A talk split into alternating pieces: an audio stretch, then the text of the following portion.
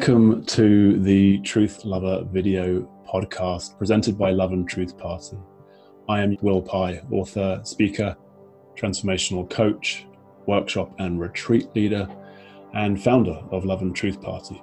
You can find out more about me at willpye.com.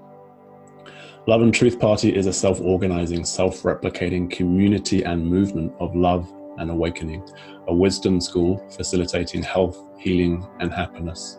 Find us and join our mailing list at loveandtruthparty.org. We exist to empower the deep realization and integration of unitive consciousness, of one human being, and to inspire action in the world from this clarity as New Earth Ninjas our playful avatar. We do so in the spirit of play, holding the paradox that all is well, even and including all collective crises, while simultaneously being moved to act to lessen suffering and serve the creation of conscious culture and society. Our projects include distributing a million love letters from the universe, inviting people to receive the love and care in these, and within the happiness hacks and other free resources found on loveandtruthparty.org. Hey, Will, how's it going? It's going wonderfully well, Carly. How are you? Oh, I'm so good. I'm so happy to hear your voice. Um, it's been a um, while. It's been a little while, yeah. So I just wanted to um, dive right in by telling our listeners about the first time I met you, if that's okay. Yeah, please. Um, I met Will in Australia in the mountains north of Melbourne back in 2011. I think it was 2011. Yeah. Mm. And we were both at a Zendo on a silent retreat with our Zen master at the time, Junpo Roshi. And Junpo is a very, very interesting character, and he's been a huge influence in both of our lives and I speak for myself when I say he gave me my experience of the divine masculine in such a profound and beautiful way. And I loved sitting with Junpo because it gave me the opportunity to sit with men, whereas most of my other practices have had me practicing yoga with women. But there were much more men drawn to Junpo, and it was really beautiful to meet the men that I've met through his um, practice. And Will Pye, who I've got on the line with me today, is someone who's been a, a profound um, influence in my life in many ways. And the first time I met him, he was sitting right in front of me. It was a silent retreat, but we were learning how to facilitate a, a certain process that helped us elicit a deeper level of thinking than we might normally have been aware of. And I had Will Pye as my partner, and he's sitting in front of me. And I had to ask him the question, Who are you? And it's the kind of koan question that you ask in Zen that gets you to a place where you truly don't know who you are. And after us both getting to this place of not knowing, we also got to a place of talk beyond the silence, and curiosity started to perk itself up. And I asked him, why was he here? And he said that he'd been diagnosed with a brain tumor two weeks earlier, and that he was coming here to um, get really, really curious about what the brain tumor wanted. And I'd never heard it put quite like that before. If I'd been diagnosed with a brain tumor in 2011, I probably would have freaked out and thought, holy crap, I'm about to die. Will Pye might have had those thoughts, and I'd love to dive into that. But the deepest um, message that I got from him was this cultivation of massive curiosity as to what it wanted and almost gratitude at the time um, for it waking him up and turning on a curiosity inside of him that he perhaps hadn't had turned on before. And Will, I remember your eyes, your blue eyes, just open and vulnerable and awake and aware and totally receptive to whatever this curiosity might bring to you. And I know since then your journey has transformed your lives and I don't know how many lives, countless lives, innumerable lives since then with with the stories that you've you've shared and i'm so grateful to have you here today and to just dive in there going please tell me a little bit more about where you've come from since then and what's going on for you with this brain tumor and living life the way you're living it at the moment? I know that's so broad, but can we jump in? yeah, broad is good. Thank you for such a beautiful and warm and nostalgic introduction. Took me right back to that extraordinary retreat. I remember that retreat culminating, for me at least, the culmination was that group hug when Junpo invited me into the middle of the room and we moved and swayed as one. And there was an a cappella sung, and uh, yeah, one of one of my sweetest memories. And so beautiful to be here now in dialogue with you, particularly in the context of that being our first meeting. Mm-hmm. Yeah. And I like the framing, the, the curiosity. Certainly, that was peaked in a in a very profound and deep way. The diagnosis, there was fascination mm-hmm. with what this was all about, with what what is the meaning of this. And I was aware through my prior studies around psychoneuroimmunology, the mind body connection, the placebo, the, the nocebo effect, and so on, that the meaning that I gave, the self diagnosis that I gave to that brain tumor diagnosis was important. That this was something um, causative, how I thought and felt about my brain and, and, and this brain tumor. And so certainly there was actually there was gratitude for this opportunity. Um, my experience of life is that there is just endless opportunities to grow and evolve, whether that be in suffering, in, in depression, in uh, financial failure, or financial success. And with the tumor, there was a sense of the proportional opportunity in this. You know, everything I had experienced in life had been an opportunity to grow and evolve, including, let's say, you know, bumping your elbow or, or stubbing your toe. You know, there's an opportunity in that to gain insight into the nature of mind, into the nature of body, noise, reaction, mm-hmm. response.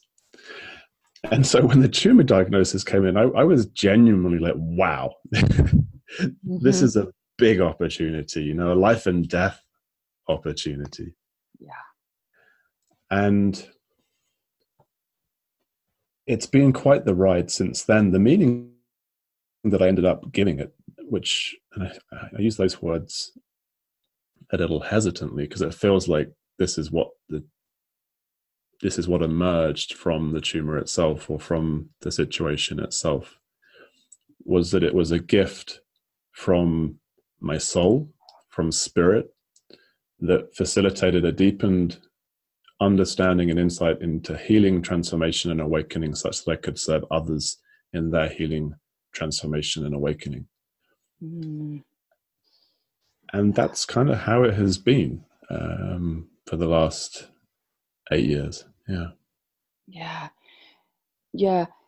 So many things are coming up for me as you're speaking because it's that that deep curiosity and fascination is i mean i still see your eyes so clear like there's only a handful of eyes that i can really see as clearly and vividly as what i see and it was like your eyes gave me an opportunity to look deep into fascination in the face of potential death and life and awakening and rebirthing and mm.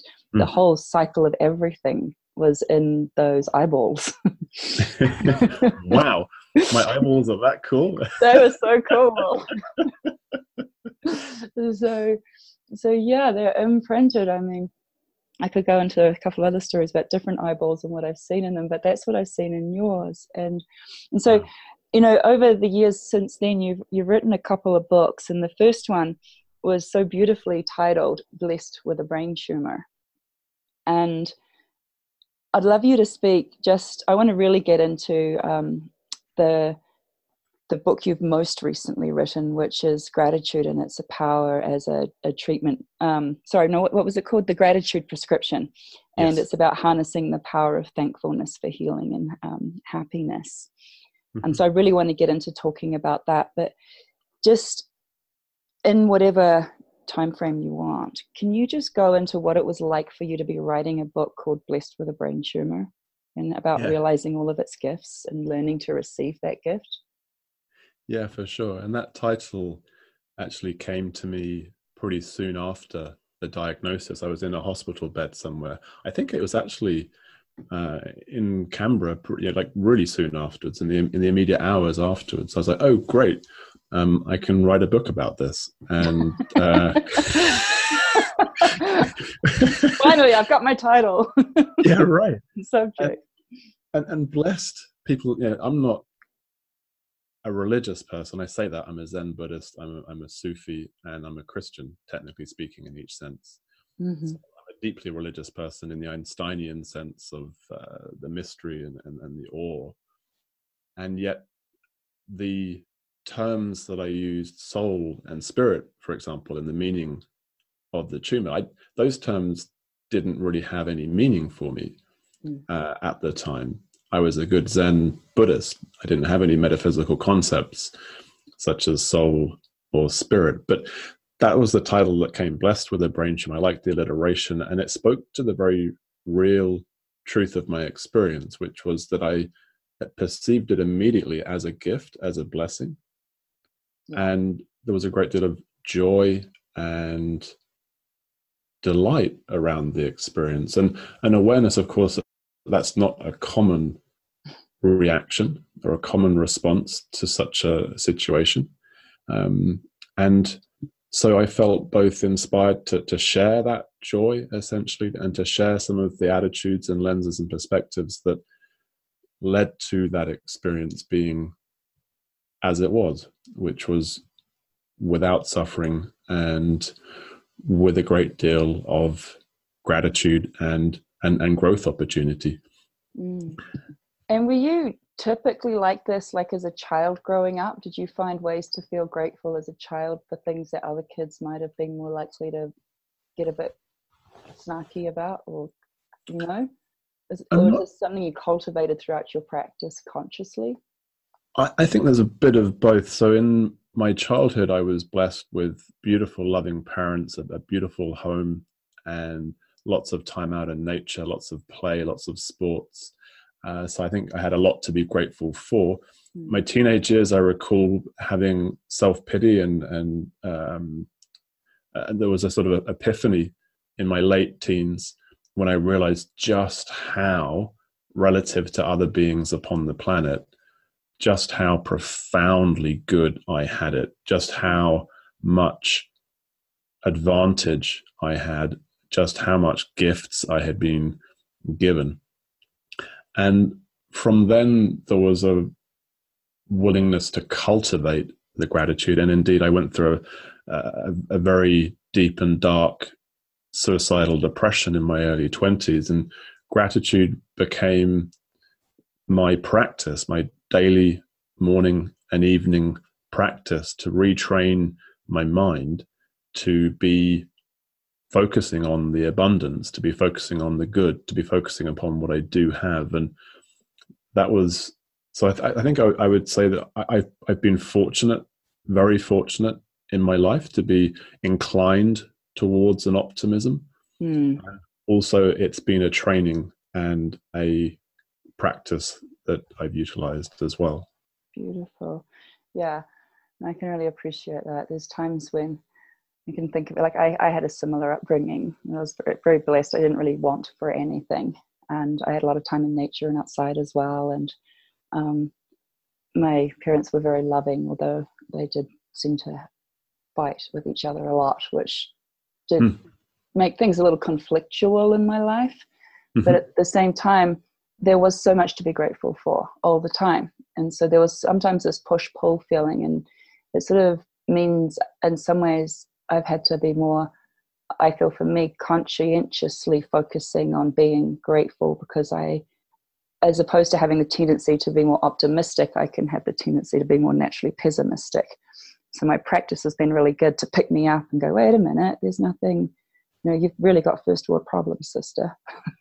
you know, you're, and, and to really conscientiously turn it around so I can see things more optimistically, constructively, and positively.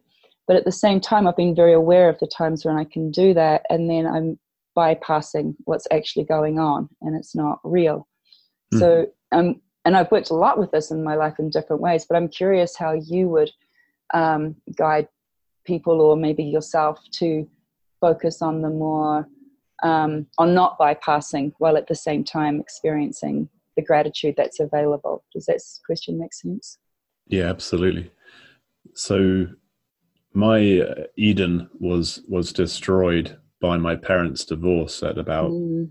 eleven to thirteen. It was a pretty bitter, protracted, uh, horrific affair for all involved, and that was really the beginning of discovering the deeper meaning and the opportunity in, in pain and suffering and challenge because whilst it was the last thing that I wanted and I resisted it and um, was a typically ignorant and clueless and opinionated uh, 12, 13, 14 year old with a lot of rage and a lot of anger around what had happened. There was also an aspect of my awareness that recognized this was a profound gift, that it was causing me to reject everything that I had learned mm. and reject. I mean, that's a natural process, right? When we individuate at uh, you know, 11, 12, 13, 14. And that process was really turbocharged. And I rather grandiosely perceived myself to be akin to Descartes, who spoke of, uh, as he formed his philosophy, taking all the existing ideas, rather like an apple basket, and taking them all out of the basket and only putting the ideas back in that uh, were, were, good apples that weren't rotten. And I went through something of that process with all the hand me down beliefs and narratives from my culture, uh, whether it be Christianity or atheistic materialism. Um, and that was really insightful. I was kind of like, at the time, it intrigued me. And looking back, I was like, where did that insight or that wisdom come from that this bad thing was actually a good thing for my life journey and, and, and for my development? And so I guess that's one way that I would avoid bypassing is in my own testimony, my own example of, of how I've lived is that yes, there was uh, painful divorce. Yes, there was um, uh, addiction issues in my early 20s, though I didn't call them addictions because that's something you can't stop, and I was sure I was going to stop them. Mm-hmm. Um, suicidal depression and, and, and, brain cancer and so on. And, and all of those things have been opportunities for me. And specifically, where I would point to the non bypassing capacity or, or utility of gratitude is when we apply that to our pains, you know, to our despair, to our the heaviness in our heart, to our depressions, to our shame, whatever it might be, to actually lean in to those experiences, not to bypass, but to feel more fully, to feel more deeply, and to really embrace the darkness, to embrace the pain in a way that's alchemical, that's transformative um, through that embrace. And I mean, I love this, and this is a practice I love feeling into because I know on the other side of this is is the freedom that you haven't got until you do lean into it. How do you suggest for people to actually do that? Because when you when it's a practice that you're not used to, it seems really scary and like why would you go there? So, what, how would you suggest for someone that's not used to going there to go there? Yeah, and I think you know why would we go there?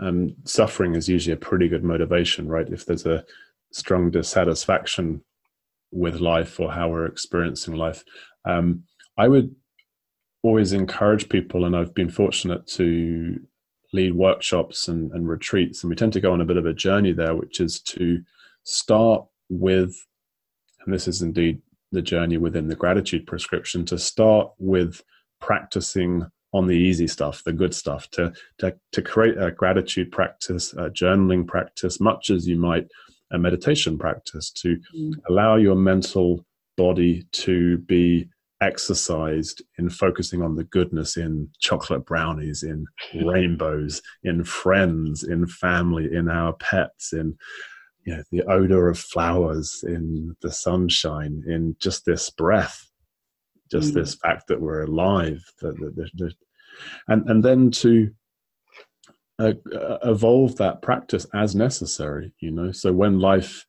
uh, presents us with challenge with difficulty or, or our trauma surfaces or uh, whatever it might be to then see if it's possible to uh, with this now cultivated practice with that frequency if you like of gratitude accessible to apply it to the the big stuff, the the, the painful stuff, the the challenge. And I've got you know, questions that I would actually encourage people to consider. Um, what's the gift in this, mm. or what's the opportunity here? And if it's a really, you know, for the bigger calamities and disasters, if I had somehow created this, for what purpose? And what is the profound truth or growth opportunity in in this creation. Yeah. Beautiful. I love that. And I love that you also suggested to start with the easy stuff first or the, the more accessible stuff because it's the same, isn't it? At the end of the day. Right? Mm-hmm. Yeah. Yeah. Mm. And it's like any practice, right? Like, you know, both of us have been on journeys of evolution and, and growth, and whether it be with our yoga or with exercise or we're playing the violin or we're becoming a mother for the first time. Mm-hmm. There's a process of learning and growth and getting better at through our stumbling and through our errors and through our inability, we discover the ability. And this is right. And I mean, this has been quite a hot topic and with my clients recently is, you know, I'm I'm so willing and available, and yet it's not happening yet. And maybe I'm not meant to be doing this. And why isn't it happening now? Whatever it might be. And the the answer that keeps coming up is because all of these things that aren't happening are preparing you for when whatever it is does happen. Mm-hmm. it's just, so it's not that it's not happening; it's just that it's in the process of happening, and you just have to keep stumbling through a few things in order to learn how to cope with it when it does arrive rise into your life and for me that would be um, my journey like you know pieces of, of through the through the infertility route and mm. And and feeling into what it would be like to not have be a mother and not not give birth and not be pregnant and not breastfeed and not share my DNA in the world and and what would be the gift in that and I found so many gifts in not sharing my DNA. I mean, look at the population of the planet right now. So mm-hmm. I, I could, I could finally, I eventually settled into that, and I even found gratitude for my body for holding me back from contributing to a population problem or uh, for holding me back from having to decide about vaccinating my child. I'd never have to get involved so personally in that conversation. There were so many boons I could find in not having a child and then all of a sudden i'm pregnant and miraculously so and of course immediately there's gratitude for that and it it just surprises me so deeply how gratitude can be applied to the very things we do want and the very things we don't want yeah i love that description of what i hear is the surrendering the outcome and letting go of attachment to the outcome and it and it sounds very much in that narrative that that was part of creating the space part of allowing the peace in in the body mind mm-hmm. such that uh, your beautiful child was able to you know if perhaps looking down from the stars who who, who knows depending upon our metaphysics mm-hmm okay, she's ready now. yeah, finally that woman got her shit together enough to, to let go enough to, to relax enough so that I can actually come in. Yeah. Right. And and then the gratitude that comes when you go, after considering this body is infertile, barren, inept, all the things that a woman's supposed to be able to do, and this body couldn't apparently mm. do it. And all of a sudden, this body has morphed itself into a stargate. Mm-hmm. I'm like, wow, that's fascinating. That's absolutely incredible. And something from nothing comes. And that something is so radiant and full of light and joy and natural, natural gratitude. Like mm. yesterday, he turned two. And he got his first experience. Uh, yes, I know. I'm. I kept him alive for two whole years. but his his natural gratitude in um, receiving presents, like he's never really received presents as such before. We haven't really done Christmases. Um, that he's really, you know, he's a, he's only two, so he got his first presents and just watching his eyes just expand, like for me, and mm. I get to open this. And it was natural astonishment, wonder, joy, fascination, like what's inside. And and the pure bliss and joy at looking at the ducks on the paper that wrapped mm-hmm. it up and these sorts of things. And I'm really looking at it going, wow, imagine if we could pl- apply this kind of fascination and astonishment to everything, you know, and then later being able to just let it go and walk along in the woods and and be distracted by a flower and wanting to pick it and and look at the beauty of it and that that was ever much as joyous as the monster truck that he got yeah right and the good news is we can right mm-hmm. i mean we're both familiar with uh, ken wilber and he talks about the mm-hmm. pre uh, trans fallacy that the uh, the innocence of the child or the joy of the child is, is is different to the innocence or the joy of we could say awakened mind or awake mm-hmm. consciousness yeah. And, and clearly it is, right? Because I know that this consciousness has been through the lack of wonder and the lack of awe and the self pity and the yeah. uh, fear and uh, depression and, and so on. And those little descriptions that you give, you know, that is largely how I experience reality going on a walk and being like a child you know looking at the the leaves looking at these flowers that we've really probably never actually looked at. Like the mind says oh that's a an x or a y and we think that that word is somehow representative of that flower or that tree or that leaf. But to really get up close and discover that marvel or mm-hmm. wonder are uh, vibrations experiences available to us uh, yeah. every every day if we if we choose to open to that. Right. And and yet we can do it with the fullness of all of us that's experienced such despair and pain and suffering as well.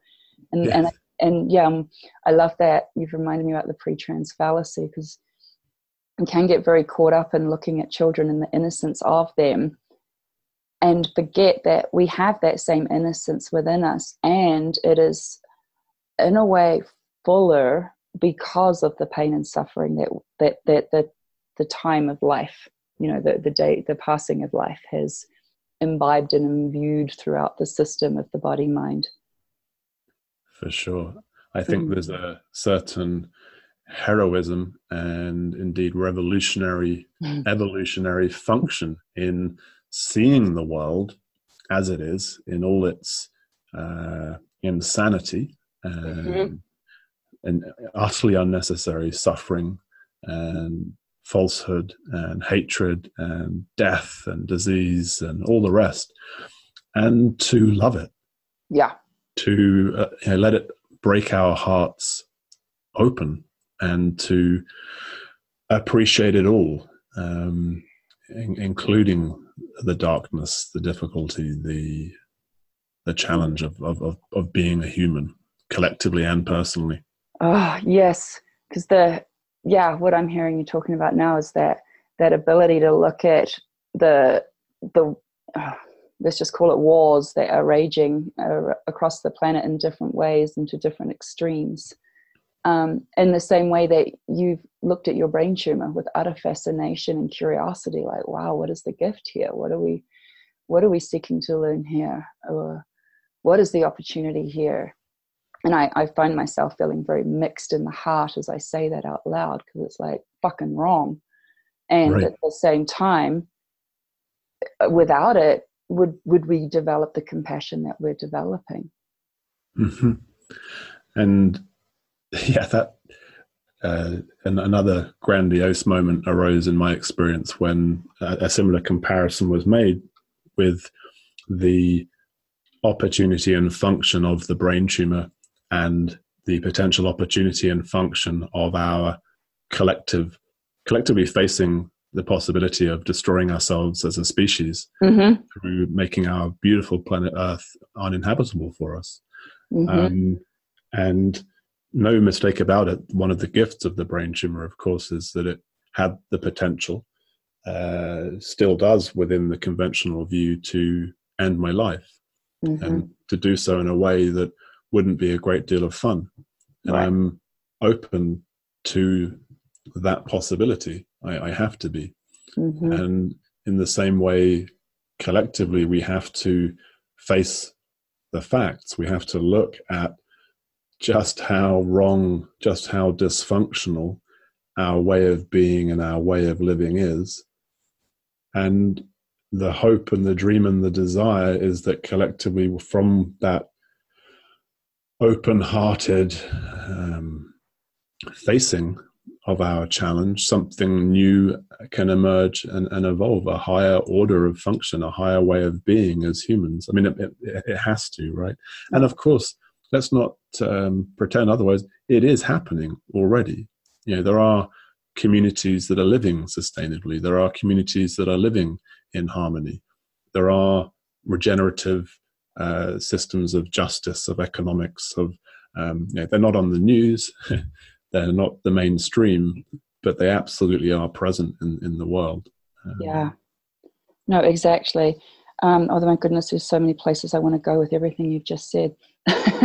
one, one of the, um, I want to come back to sustainable communities and more about that. If it's yeah, but one of the things that came up, if I could be so bold to go here with you, Will, is what I just heard you saying without maybe using the words to say it is how I heard it was that your body is the microcosm of the planet that is the macrocosm. And in the same way that your brain could suddenly, this brain tumor could erupt your brain, the, the, the planet could have a catastrophic eruption. And end the life of humanity in the same way that this, this, this brain tumor that you live with could end your life. And yeah. that, that's a very real reality that you live in personally but that we as humanity live in collectively yeah absolutely. It's one of the great teachings of um, hermestes. I, uh, the, I forget the, the, the, full name but as above mm-hmm. so below. Mm-hmm. as within so without. Right.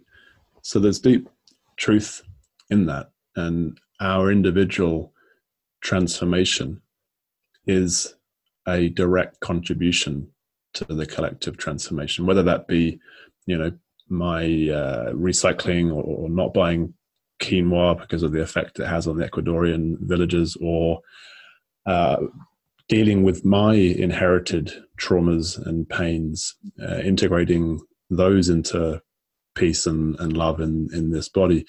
We know whether we look to you know, the Buddha's pointing that not I awoke, but the whole of humanity awoke mm-hmm.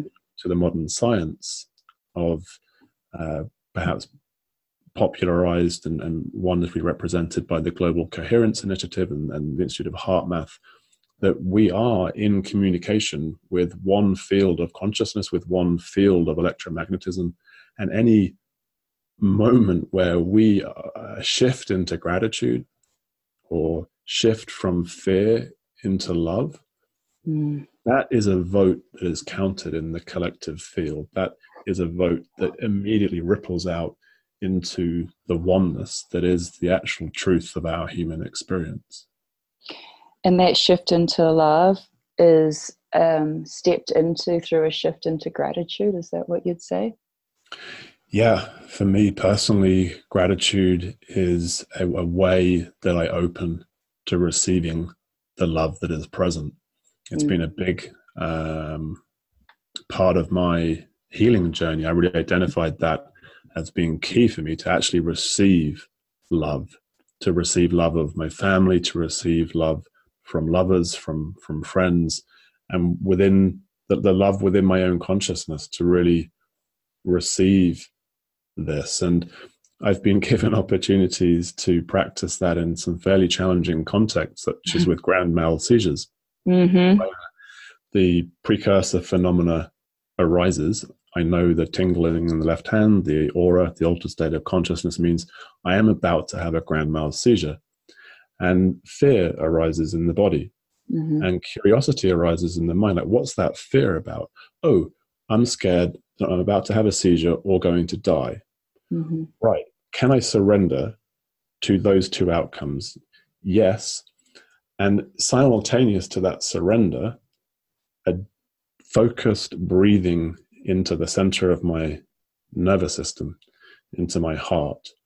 And what I've discovered is that that has ended seizures as an experience for me. Who knows, they may start again one day, but that has resolved mm. that issue such that I do not take the poisonous medications that doctors insisted I would need to be on for the rest of my life, but rather have used surrender and breath to bring my nervous system back to balance and, and avoid having seizures. Funnily enough, another way that I would manage those intense experiences, and they do still sometimes arise, is to connect my body with Mother Earth, to connect my physical mm. body with the grass, with the earth that we know is operating at an electromagnetic frequency that is the ultimate optimum frequency of my own nervous system. Mm. So Mother Earth is loving us, right? She's loving us with the oxygen she's providing, with the the sun, of course, is also loving us with the light she's providing, and the energy that Mother Earth is giving off in every that the, the the energy that she is. yeah, yeah. I mean, it is the ultimate mother, and you're talking about surrendering into the arms of the ultimate mother for your healing. Mm-hmm. And, you know, and I back to the personal. You know, my my kid comes up to me and gives me his foot. Go, mummy, kiss it better, owie. I'm like, oh yeah, okay. And I just give him a kiss and tell him how much of a quick and wonderful healer he is, and he looks at me with a big smile, and off he goes. And Beautiful. yeah, and I but I hear you doing the same thing with Mother Earth. Yeah, absolutely, and with my physical mother as well. You know, with my mm-hmm. parents, one of, one of the you know, the first gift of the tumor experience was a, a, a necessary and uh, profound healing with my with my family. You know, I sat them all down and I said very clearly that whatever's happened in the past, it's all been for the good. Um, it's all been a key part of my journey, and it's very important to me that no one feel any regret or guilt or anything of this nature. It's all being fucking perfect, and I'm in deepest love with you all. And um, our relationships now are better than they've ever been. So. Mm.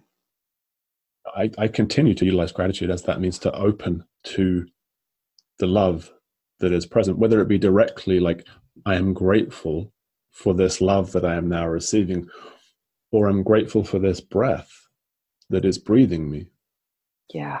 You know, or I'm grateful for this being that is being. You know, it, mm. it, it, it's all it's all a gift. Yeah.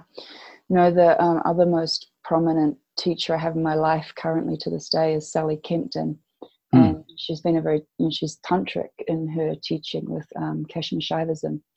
And the um, she always refers to the breath as the one that is doing the work of, of living the body. Mm. And I hear you speaking that language to me as well, that the gratitude for the breath that is breathing me. And I wonder how you hear the the or see or perceive or experience the, the breath that is breathing you when there's the idea of a grand mal seizure. Well, very simply to receive it more fully and more deeply in that moment. And a lot of the practices that I've engaged in over my life, whether yoga or qigong, or indeed transformational breath work or holotropic breath work, mm. has been about cultivating a deepened intimacy and relationship. You know, Zazen, of course, also mm-hmm. with the breath. And I know that in those moments, and uh, you know, our our dear dear friend and, and teacher Junpo mm. has uh, said that you know we we meditate in order to be useful when shit happens.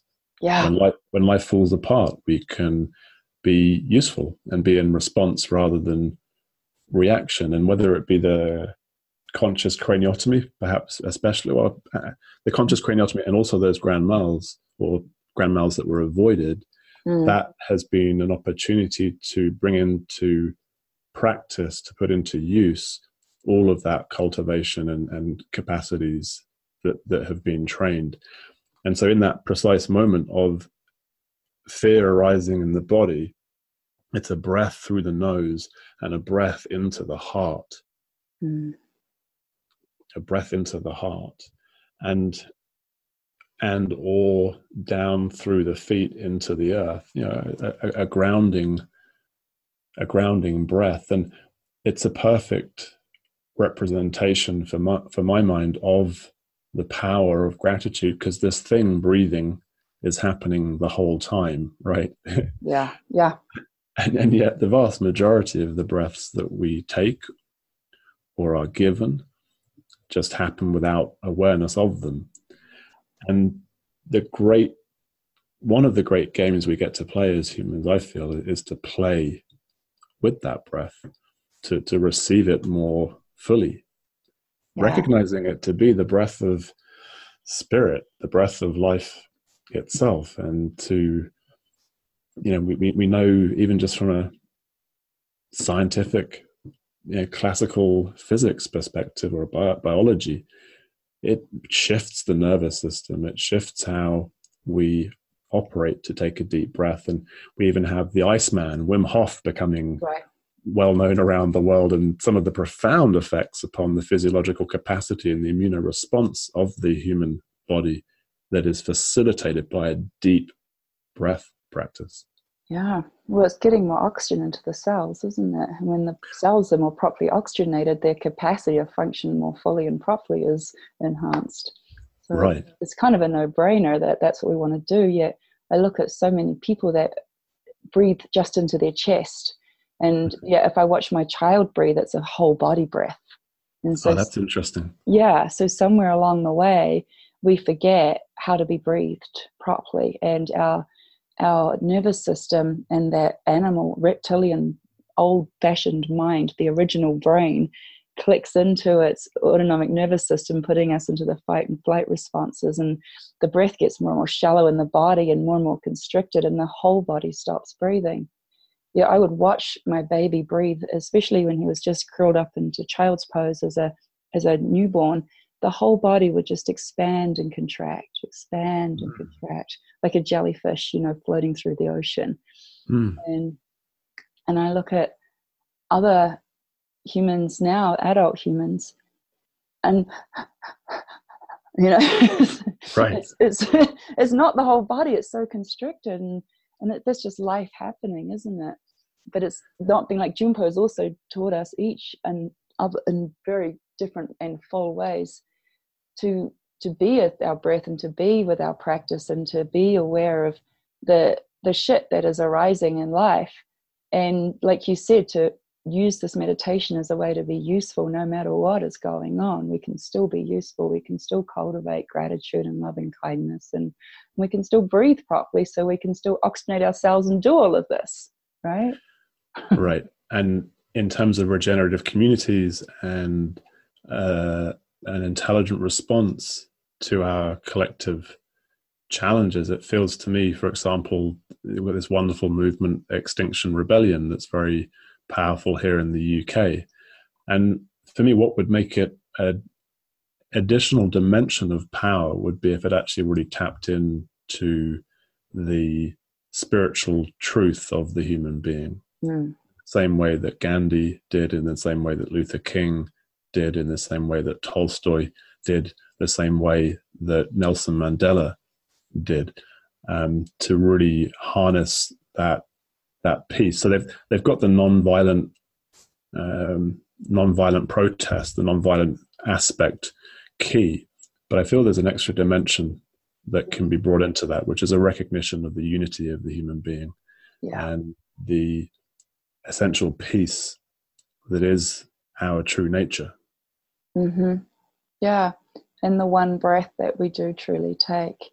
And yeah, yeah like you witness that one breath and that that unity when I'm facilitating a yoga class, for example, and I held a class yeah, this week that had you know 70 people in it, and and I had them all take a deep breath and a deep exhale, and this wave was happening in, in this group of people.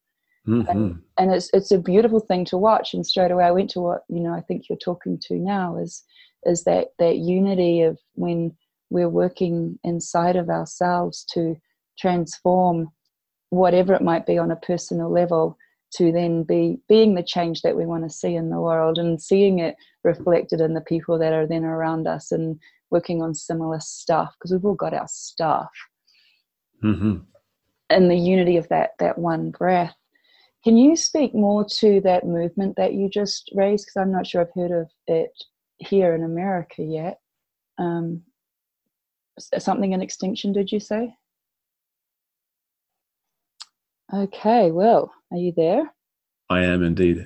I guess I dropped off. So I hope my recording is still recording. It it's still like... recording. The light's flashing, so I think yeah. we're good. We're good. All right. Well, that was interesting. I was I was wanting to ask more about the movement um, that you said, and I couldn't remember what it was called, and I said it, the word extinction, and bam, we were gone.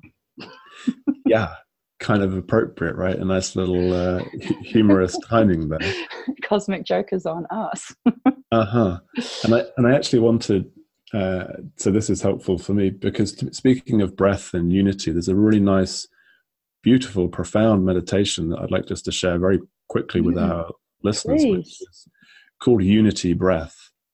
And it's very simple. We, we sit in our meditation practice in zazen or vipassana or whatever. Or if we don't have a practice, we just sit down and become aware of our breath.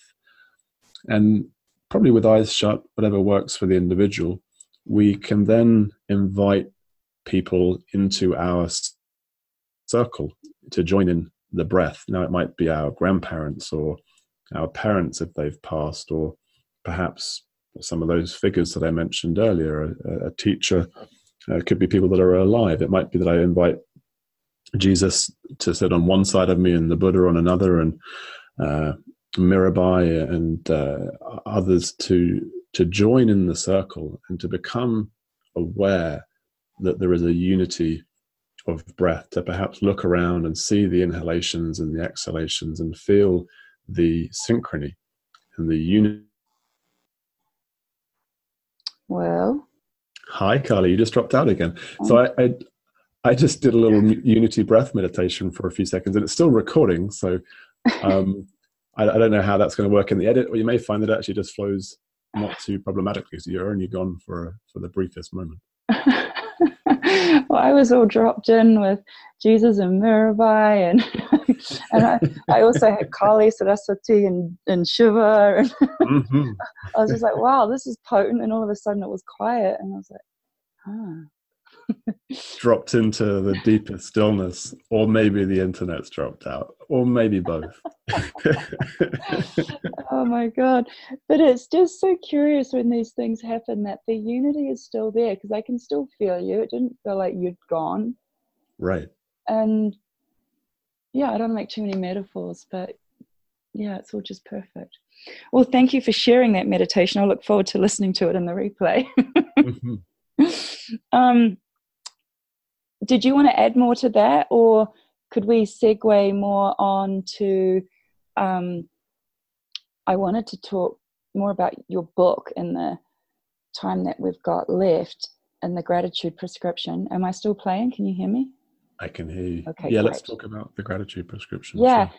I guess um because he set it up into to four different parts, and what the first part is gratitude's many powers, and the second is becoming grateful for your entire life.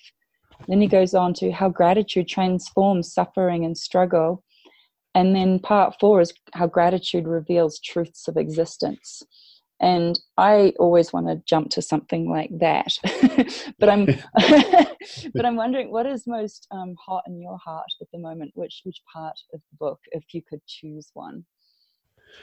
That's a tough question. I mean, right. I, am probably inclined, similarly to yourself, to want to dive into the the, the, the most profound and the most juicy, and certainly that Yeah, great. And that last section, I've actually got a copy in my hand. It's funny, I obviously wrote the book and yet I haven't read it yet. So I did that with my first book after a sufficient period of time had passed. I read it as a reader and was happy to discover that I really enjoyed it and thought it was quite a good book. Mm. Um, I haven't done that yet with the gratitude prescription, but part four is for me really dropping into the depths of gratitude.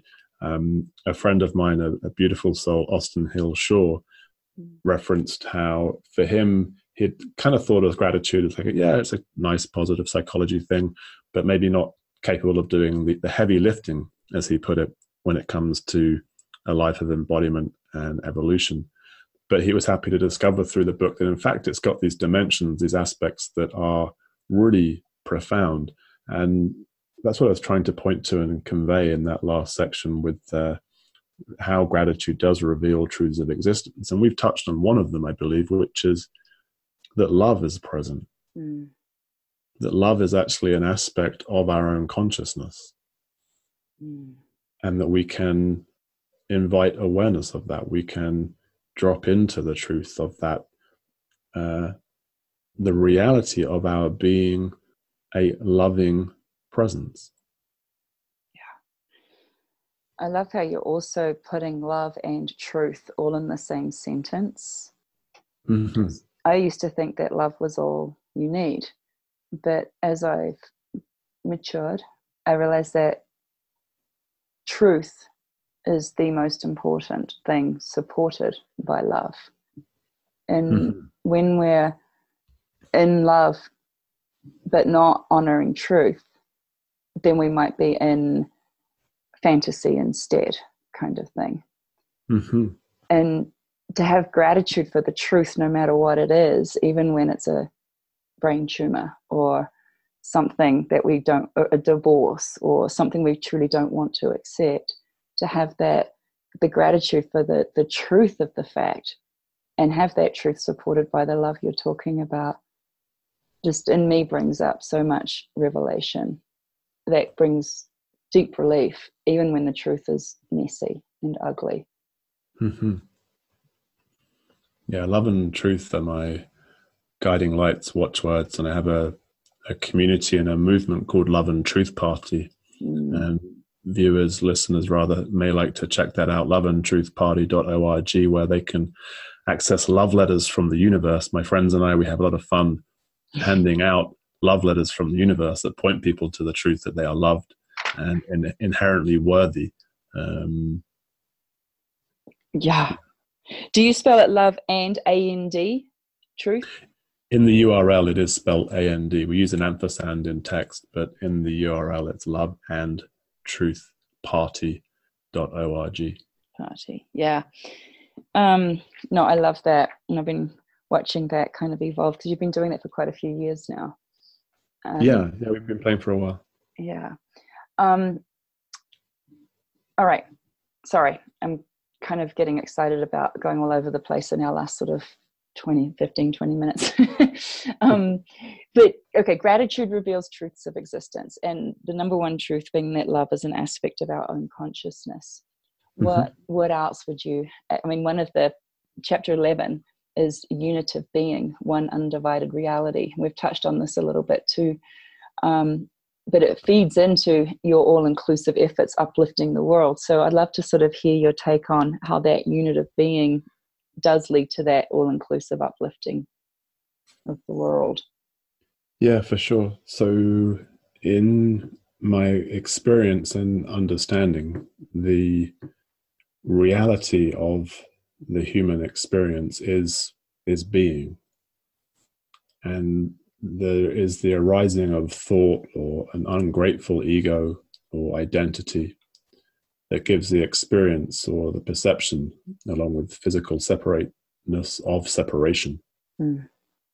But in fact, and in uh, direct experience, we can come to see that in fact there's there's just a profound emptiness. There's just a profound being, mm. and being is being Will-Pye. Being is being Kali. Being is being.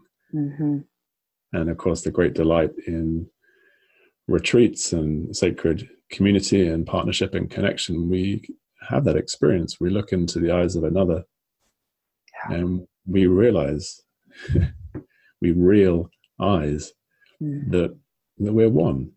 Yeah. Yeah. I love it how you know, Junpo would always look at you with his eyes and his granddaddy eyebrows would perk up and you'd see those little wiry bits, but you'd know that we were breathing the same breath. Oh, that's a great memory. Yeah, thanks for prompting that recall. yeah, uh, his his eyes are another set I'll never forget, especially when he was giving me Kali as the name, going, "You are Kali, you mm-hmm. are Kali," and um, yeah, but and it is in that, and we're back to the breath, aren't we? We're and back to the eyes, and back to seeing through the eyes of the one same united united soul of this mm-hmm. undivided reality, and to me when i'm just sort of feeling into my own body right now it's it's feeling so incredibly warm and connected to so many that i'm feeling so much right now. I'm feeling uh, from the the the hazards that is happening on our, our borders between here and mexico right now. And um, all the borders that seek to divide humanity up on, across the planet and the things that are happening and i feel that as an a deep empath. I feel that pain so mm-hmm. in my body um, and in my eyes and in my heart and in my head. And just if I divided myself up into my different parts, I, every part, even my little toenails, feel pain.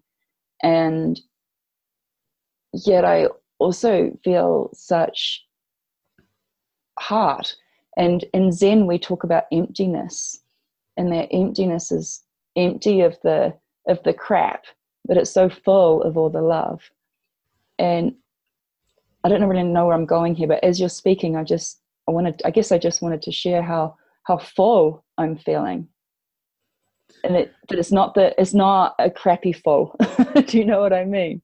I do very much know what you mean and can locate that in my own experience. And when I see it's a, one way that we can very directly experience that unity and oneness is precisely in those moments where we see that child in that cage mm-hmm. or we see that uh, security guard or you know who's who's having to carry out those grotesque immoral illegal acts and we can our heart breaks my heart breaks there are there are tears of sadness or despair or fear as there may in another scenario be tears of joy when I see another's joy, when I see another's awakening. And for me, the fullness of the awakening journey for the human incarnate is I speak about it sometimes about being um, being a Buddha Christ. So on the one hand, we allow through our practice the basic insight of emptiness the emptiness of self, the emptiness of all phenomena to be directly realized. It's an unfortunate word in English, but that's the translation. It's also my Dharma name. Uh, Ku is uh, shunyata, it's emptiness. It's uh, mm-hmm. quite quite the quite quite the name that Junpo uh, bestowed upon me. Mm-hmm. And we also can come to realize the the fullness. Mm-hmm.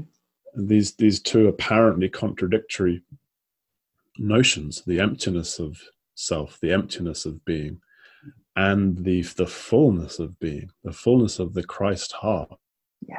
The fullness of the revelation of our unity with all beings with all life. Uh, mm. and for, for for me this is what i feel life is calling forth from human beings for as many as possible to awaken to being Buddha Christs, to acting in the world as uh, my my friends and I. We have this playful avatar, the New Earth Ninja. Mm, I love it.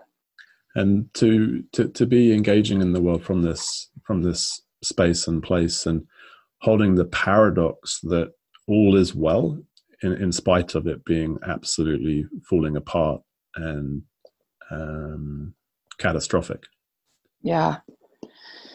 Yeah. And this is this is the paradox that we that we live in in this mm. 21st century where we don't know what's going to happen to humanity in the next decade let alone the next century right and i um, wonder do you can you speak more to i mean i'd love to hear more about the, the new earth ninja and does the new earth ninja have a a vision for the future or a pre a, a perception of it? Or is he he she right here now and that's it?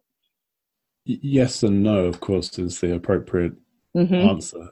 I i would um one one of the principles that a, a new earth ninja would seek to realize and embody is the creatorship the, the creative capacity of each individual consciousness. And of course collectively we we have created the circumstance we experience upon the planet right now through fundamental myths and, and delusions and falsehoods such as separation that we're separate from each other that we're separate from our source that we're separate from the creator or god if you mm-hmm. if you mm-hmm. will the lies falsehoods myths of materialism both mm-hmm. ontological as is taught by zealous scientists within scientism, despite it being a disproven belief system, mm-hmm. and of course, ethical materialism, where uh, we have, again, just had this ridiculous, grotesque notion that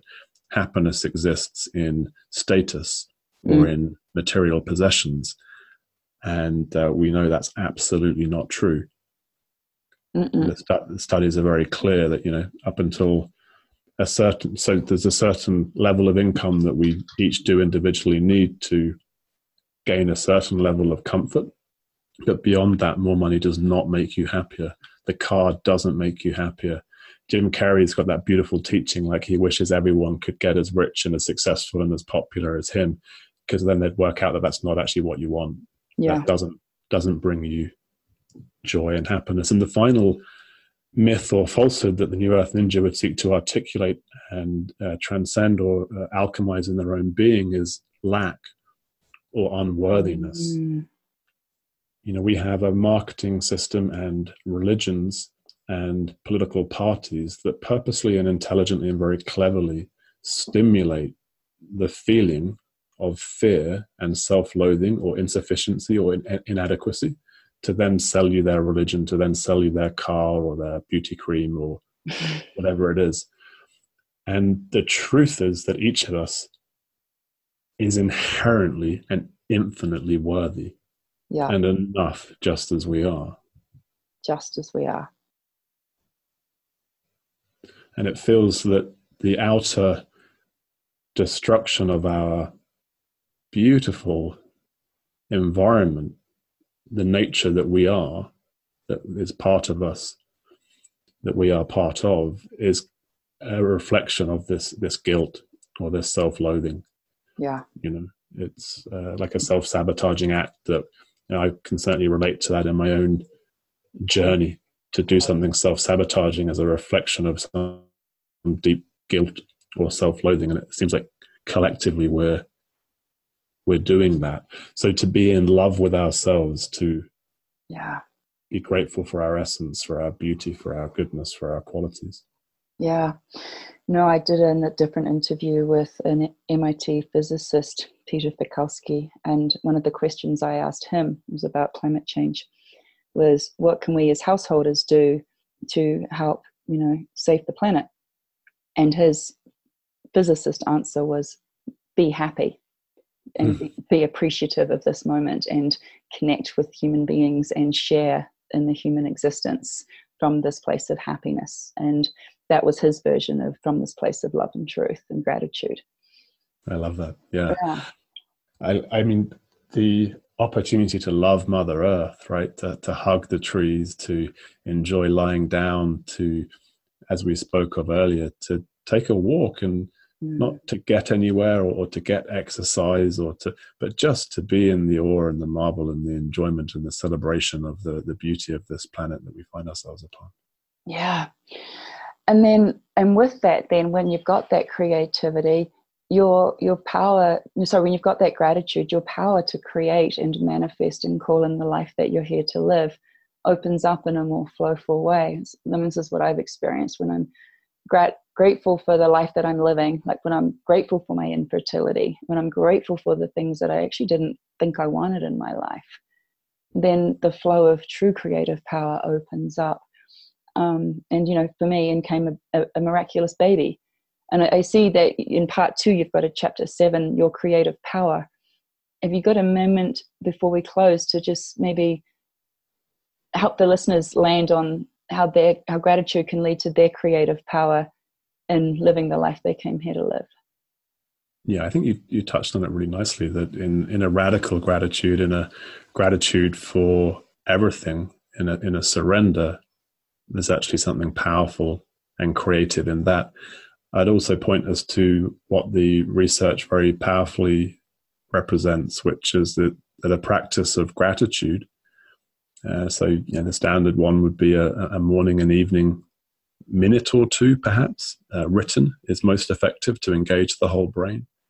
To write in the present tense, I am grateful for, I am feeling grateful for, and to note things through the day or things perhaps that you're looking to experience in the day upcoming will change your physiology, your neurology, your psychology, and indeed your, indeed your sociological functioning. People become more generous, they become more effective members of society through practicing gratitude.